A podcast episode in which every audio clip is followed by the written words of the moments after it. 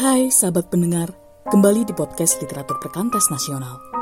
Kita akan masuk dalam segmen kisah buku, yakni segmen yang menghadirkan buku-buku terbitan literatur perkantas nasional dalam versi audio. Kaiin akan membacakan kisah buku Taking Your Soul to Work yang ditulis oleh Paul Stevens dan Alvin Ung dengan judul pembahasan Memikirkan Ulang Amarah. Sahabat pendengar, selamat menikmati kisah buku ini. Memikirkan ulang amarah. Bing, kolumnis yang kurang sopan dari majalah Fortune, menulis dengan jenaka bahwa kebanyakan orang menggunakan amarah sebagai alat yang hebat untuk memanipulasi dan mengendalikan orang lain dan situasi. Orang bebal melampiaskan seluruh amarahnya, kata penulis Amsal Amsal 19 ayat 11. Bukannya menyatakan kebenaran dengan kasih, kita membiarkan perkataan kotor dan merusak tumpah dari mulut kita. Efesus 4 ayat 15 dan 29. Amarah juga menjadi dosa saat orang diam saja, membara pelan-pelan.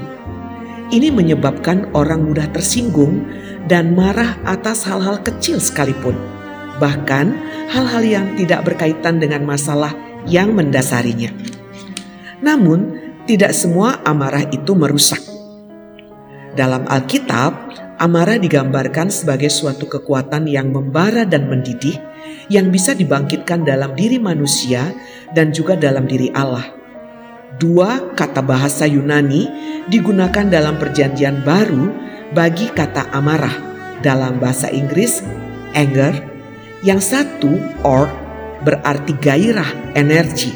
Lainnya thymus berarti gelisah, mendidih. Secara alkitabiah, amarah adalah energi yang diberikan Allah yang dimaksudkan untuk menolong kita menyelesaikan masalah.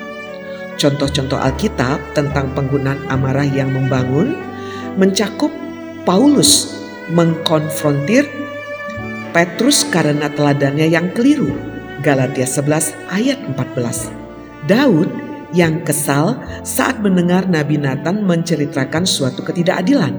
2 Samuel 12. Dan Yesus menjadi marah melihat cara bekerja atau beberapa orang Yahudi mencemarkan area ibadah orang-orang non-Yahudi di bait Allah di Yerusalem.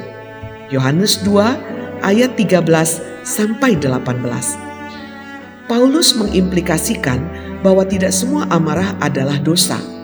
Saat ia menulis, apabila kamu menjadi marah, janganlah kamu berbuat dosa.